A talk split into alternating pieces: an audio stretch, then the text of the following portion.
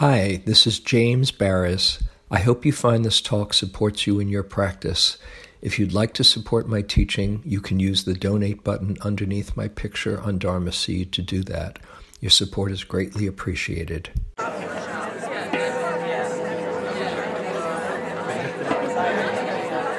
Harder?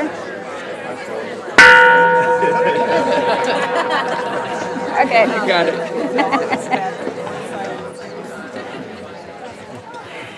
All right. Okay.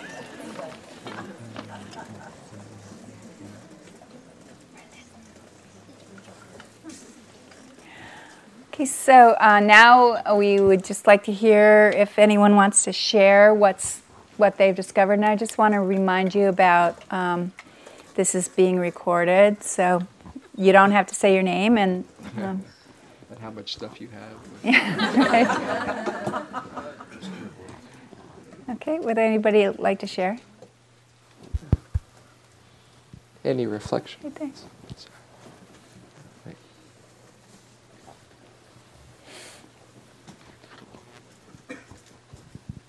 Hi. Um, I was just speaking with Bridget, and um, as we were talking about the stuff that we have, and um, she mentioned that she had uh, recipes that she's cut out and collected.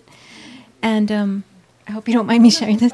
But um, one of the things that she just said that really resonated and, and that I had never really considered is she felt like if she let go of the recipes, then it's also letting go of the guilt or the shoulds or the the um, I guess the way it resonated with me is if I see lists of things that I really like and I see it there, it's like, oh, I haven't done it yet. Oh, I have mm. to make time for that.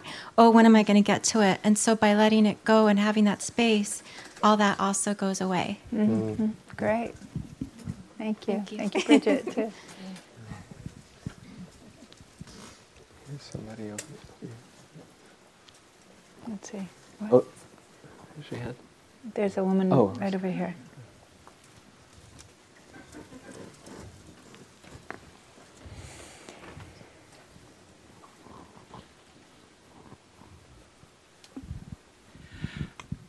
Um, I have a, a, a a problem where I I grew up in a you know a relatively poor environment, but I married well, and it gives my husband great joy to give me things, mm.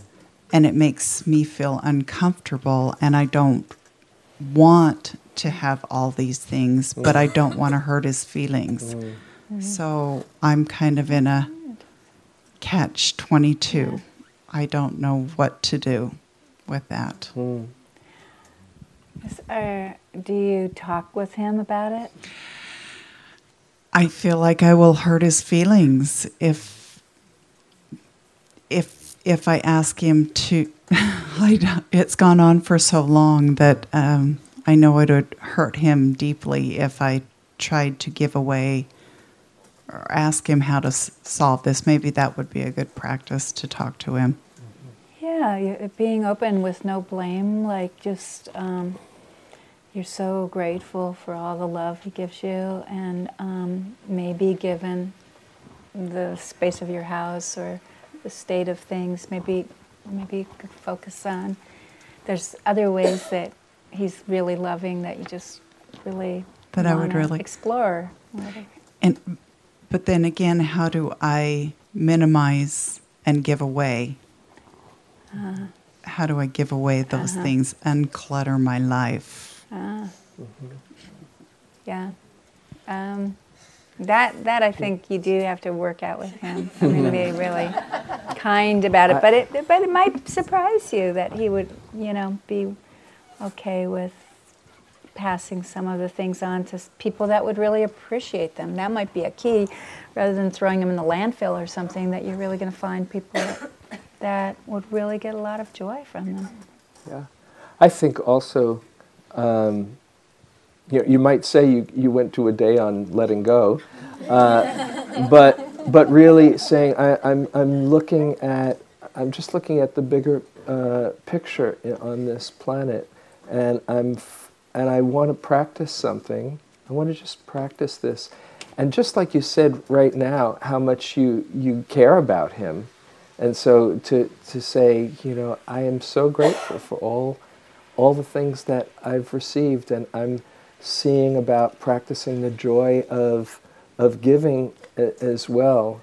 And when He wants to give you something, um, just like when you know you've probably gone to weddings when somebody say, in lieu of gifts, give to this this cause, you know, and you say, that would really bring me such such joy.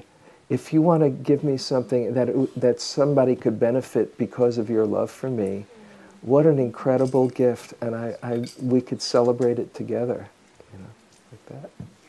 Good. Good question.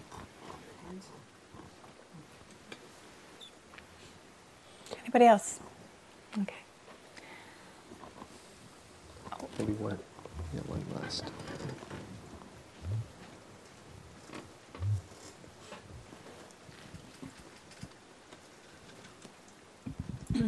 Hi. I guess I'm stating the obvious. It is so hard to give things away and get rid of them. I'm just thinking of earrings I've collected for like 20, 30 years. They're all over my dresser, and it's just clutter. And I, in the morning before work, I'm like, which which ones should I wear? And it just wastes my time. You know, it's just a waste of time thinking about that. And still, I'm thinking, I'm going to go home and get rid of them. And I know I'm not. I know I'm not going to do it. I'll look at them and maybe one pair, I don't know. But why is it so hard? I'll, I'll forget about them when I, if I do it. Yeah, sometimes it, ha- it helps to have somebody, a buddy, um, that you you enroll and you say, "I really need your help there," um, and I really I, I know that my life will be better when I have a little more space. Will you help me with this? Are there people that you can hire to do that too? You know, so whatever works for you. But just for first, you need to get real clear on your intention. You know, because um, if, if your intention really is to let go of a lot and have an orderly space, and that's more important than holding on to the earrings, and only you can decide that, um, then, then you have to maybe enroll someone else to support you in fulfilling that. And uh, I, I want to add also uh, the the Buddha uh, talks about in one teaching as far as uh, giving away and, and letting go. Um, he talks about different levels of, of basically starting where you are. That some of us, it's like uh, what's called uh, uh, mediocre or beggarly giving, and f- some friendly giving, and some um, royal giving. And he's, he doesn't say, you know, beat yourself up for being a, a, a mediocre giver. He says, where even if it's one, one pair of earrings, so you give that away and notice how good it feels. So you're going actually for the good feeling rather than being, you know, a good person. Oh, I'm doing what I should do, but you're doing it as a gift to yourself and checking out what it feels like.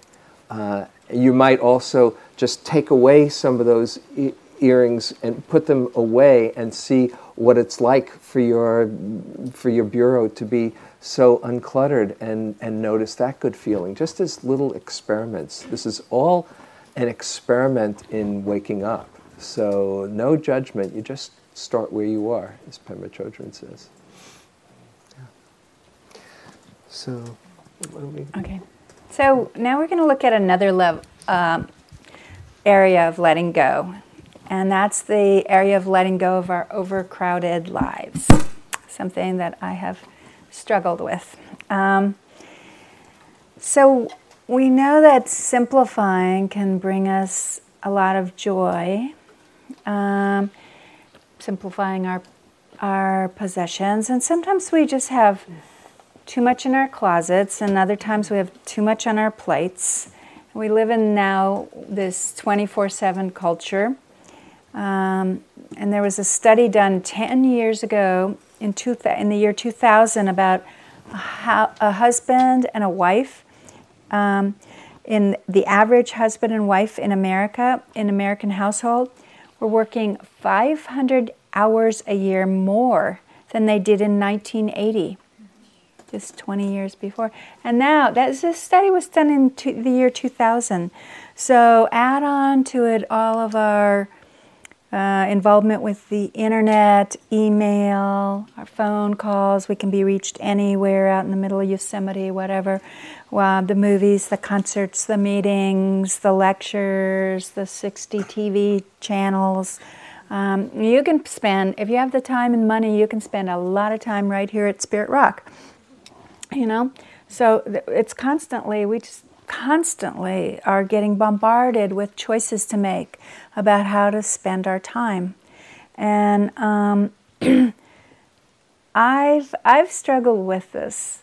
It's one of those things where I'm like, oh, I want to do that. Well, that will make me a better person. Well, I'll just add on this extra training. Well, I'll just, you know, I'll help that person, da da da da, which is all great, but pretty soon I really start losing my joy and I kind of become a crabby person. it's like, ugh, crabby, disoriented, distracted. Uh, it, it just doesn't feel good when I'm that overextended. And I think part of the problem comes from this thing called FOMS, which is fear of missing something. You know? So we, we just pack. We have it. I notice it's just not me. It's uh, my friends. Everybody. We're packing so much into our schedules. It's like we're at this all-you-can-eat buffet of junk food. After a while, that's how it feels. Just, ugh. I mean, the things might be good, but it starts to feel junky because it's, it's too fast, too much, too fast. And um, about and as James points out in this book, um, we remain hungry because we're so busy packing our lives in that we don't get that much real nourishment. So I found it takes a real intention, a real decision. I can't live like this. I can't I can't be in, you know, 28 cities in 38 days or whatever it is. I can't do it. It's not good for me. It's not good for my family, friends, community, planet. It's just not good. And, um, and it, it takes that over and over again intention. And a lot of it, that the biggest thing that's helpful to me is just coming back to sitting. You know, that practice of checking in. How do I feel? How does my body feel? What's my heart saying? You know, what's going on for me? Um, a number of years um, ago, that I went on this um, river trip. It was great. Our son was um, uh, five years old, and he, and James and he spent the week together and had a great time. And I went on this um, on the Green River, and near Moab, Utah, and it was a canoe trip. And we um, were with a group called the organization that supported Peace Pilgrim. I don't know, have any of you ever read her writings or had any? Yeah. She was really an amazing woman. I never met her, but she was this woman that crisscrossed the United States, I think 28 years, was it? She was originally, first, she was the first woman to hike the Appalachian Trail, which all up in the East Coast, alone. And she she's this very hardy woman, and uh, she decided to go across the United States with just the message of peace.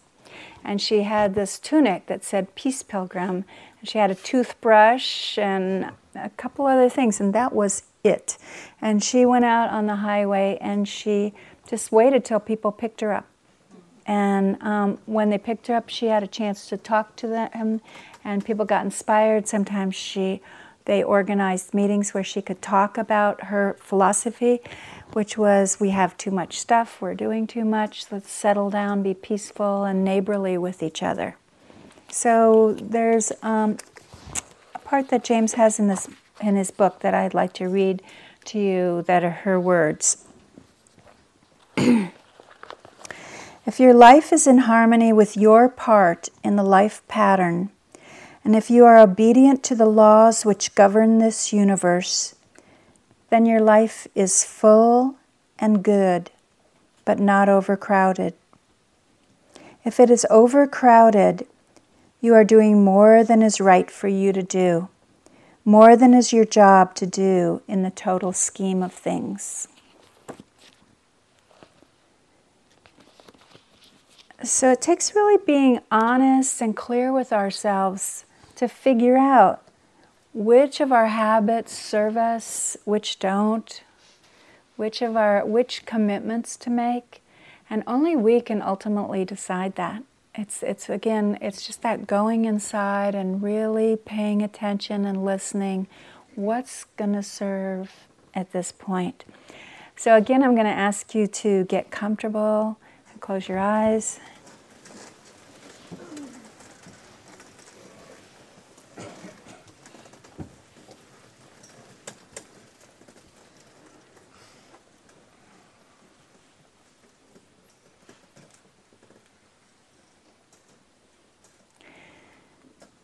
So, what, if anything, is making your life complicated or out of balance these days?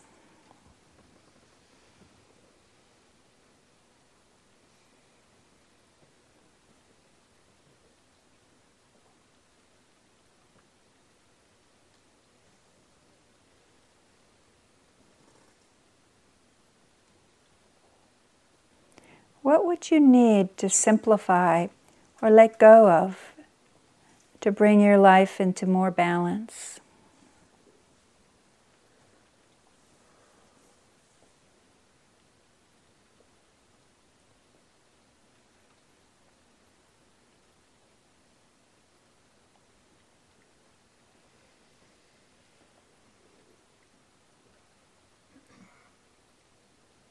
Okay, so now uh, again, if you would share with your with someone next to you uh, any reflections you have about this, and again, we'll have about five minutes. I'll just tell you in the middle um, when you when we're about halfway through.